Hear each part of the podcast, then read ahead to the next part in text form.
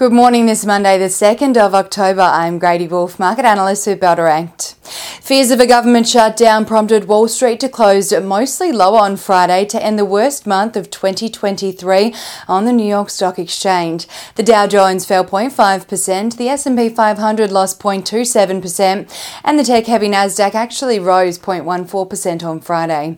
In early trade on Friday's session, all three key indices were trading higher as investors welcomed the latest personal consumption expenditures price index reading of 0.1% rise in August and up 3.9% annually.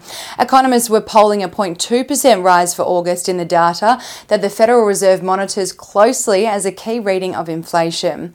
The sell off in afternoon trade was spurred on by investor concerns of a potential government shutdown following the House GOP leaders failing to pass a short term spending bill on Friday.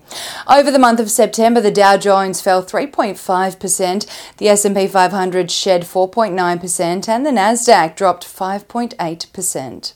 Over in Europe, markets closed higher on Friday, driven by a rally for technology stocks in the region. The Stoxx 600 added 0.5% on Friday. Germany's DAX rose 0.41%. The French CAC added 0.26%, and in the UK, the FTSE 100 gained 0.08%. Eurozone inflation data was the driver of the rally in Europe on Friday, with the latest reading coming in at a 4.3% for September, its lowest level since October 2021.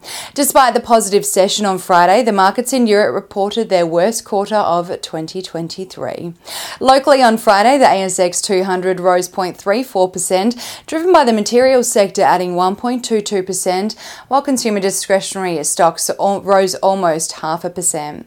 Core Lithium was a winning stock of the session on Friday, soaring over 19% after the lithium miner released its first full year profit as a lithium producer, with revenue of $50.6 million and a profit of $10.8 million for FY23. Liontown Resources, on the other hand, fell 1.3% on Friday after the miner lifted the estimated capital costs on its Kathleen Valley lithium project to $951 million, which is a big jump from the $895 million estimated uh, announced in January earlier this year. On the commodities front this morning, oil is down 1% at 90 US dollars and 79 cents a barrel. Gold is down 0.88% at 1848 US dollars an ounce, and iron ore is flat at 119.5 US dollars a ton. Ahead of the local trading session here in Australia today, the SPI futures are expecting the ASX to open Monday's session down 0.54% to start the new trading month lower. One Aussie dollar is buying 64 US cents, 96.19 Japanese yen, 52.46 British pence, and 1 New Zealand dollar and 7 cents. And now let's dive into some trading ideas for your consideration for the first trading day of October. Bell Potter has slightly decreased the 12 month price target on Nufarm from $7 to $6.75 and maintain a buy rating on the leading supplier of agricultural chemicals, seeds, and treatments globally, following the release of a brief FY23 guidance update.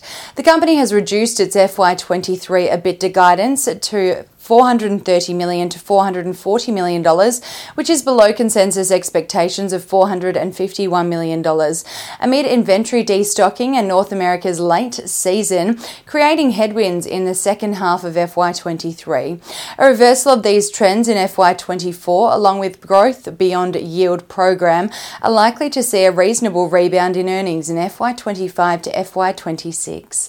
And Trading Central has identified a bullish signal on Incitec Pivot following the formation of a pattern over a period of 10 days, which is roughly the same amount of time the share price may rise from the close of $3.14 to the range of $3.35 to $3.39, according to standard principles of technical analysis.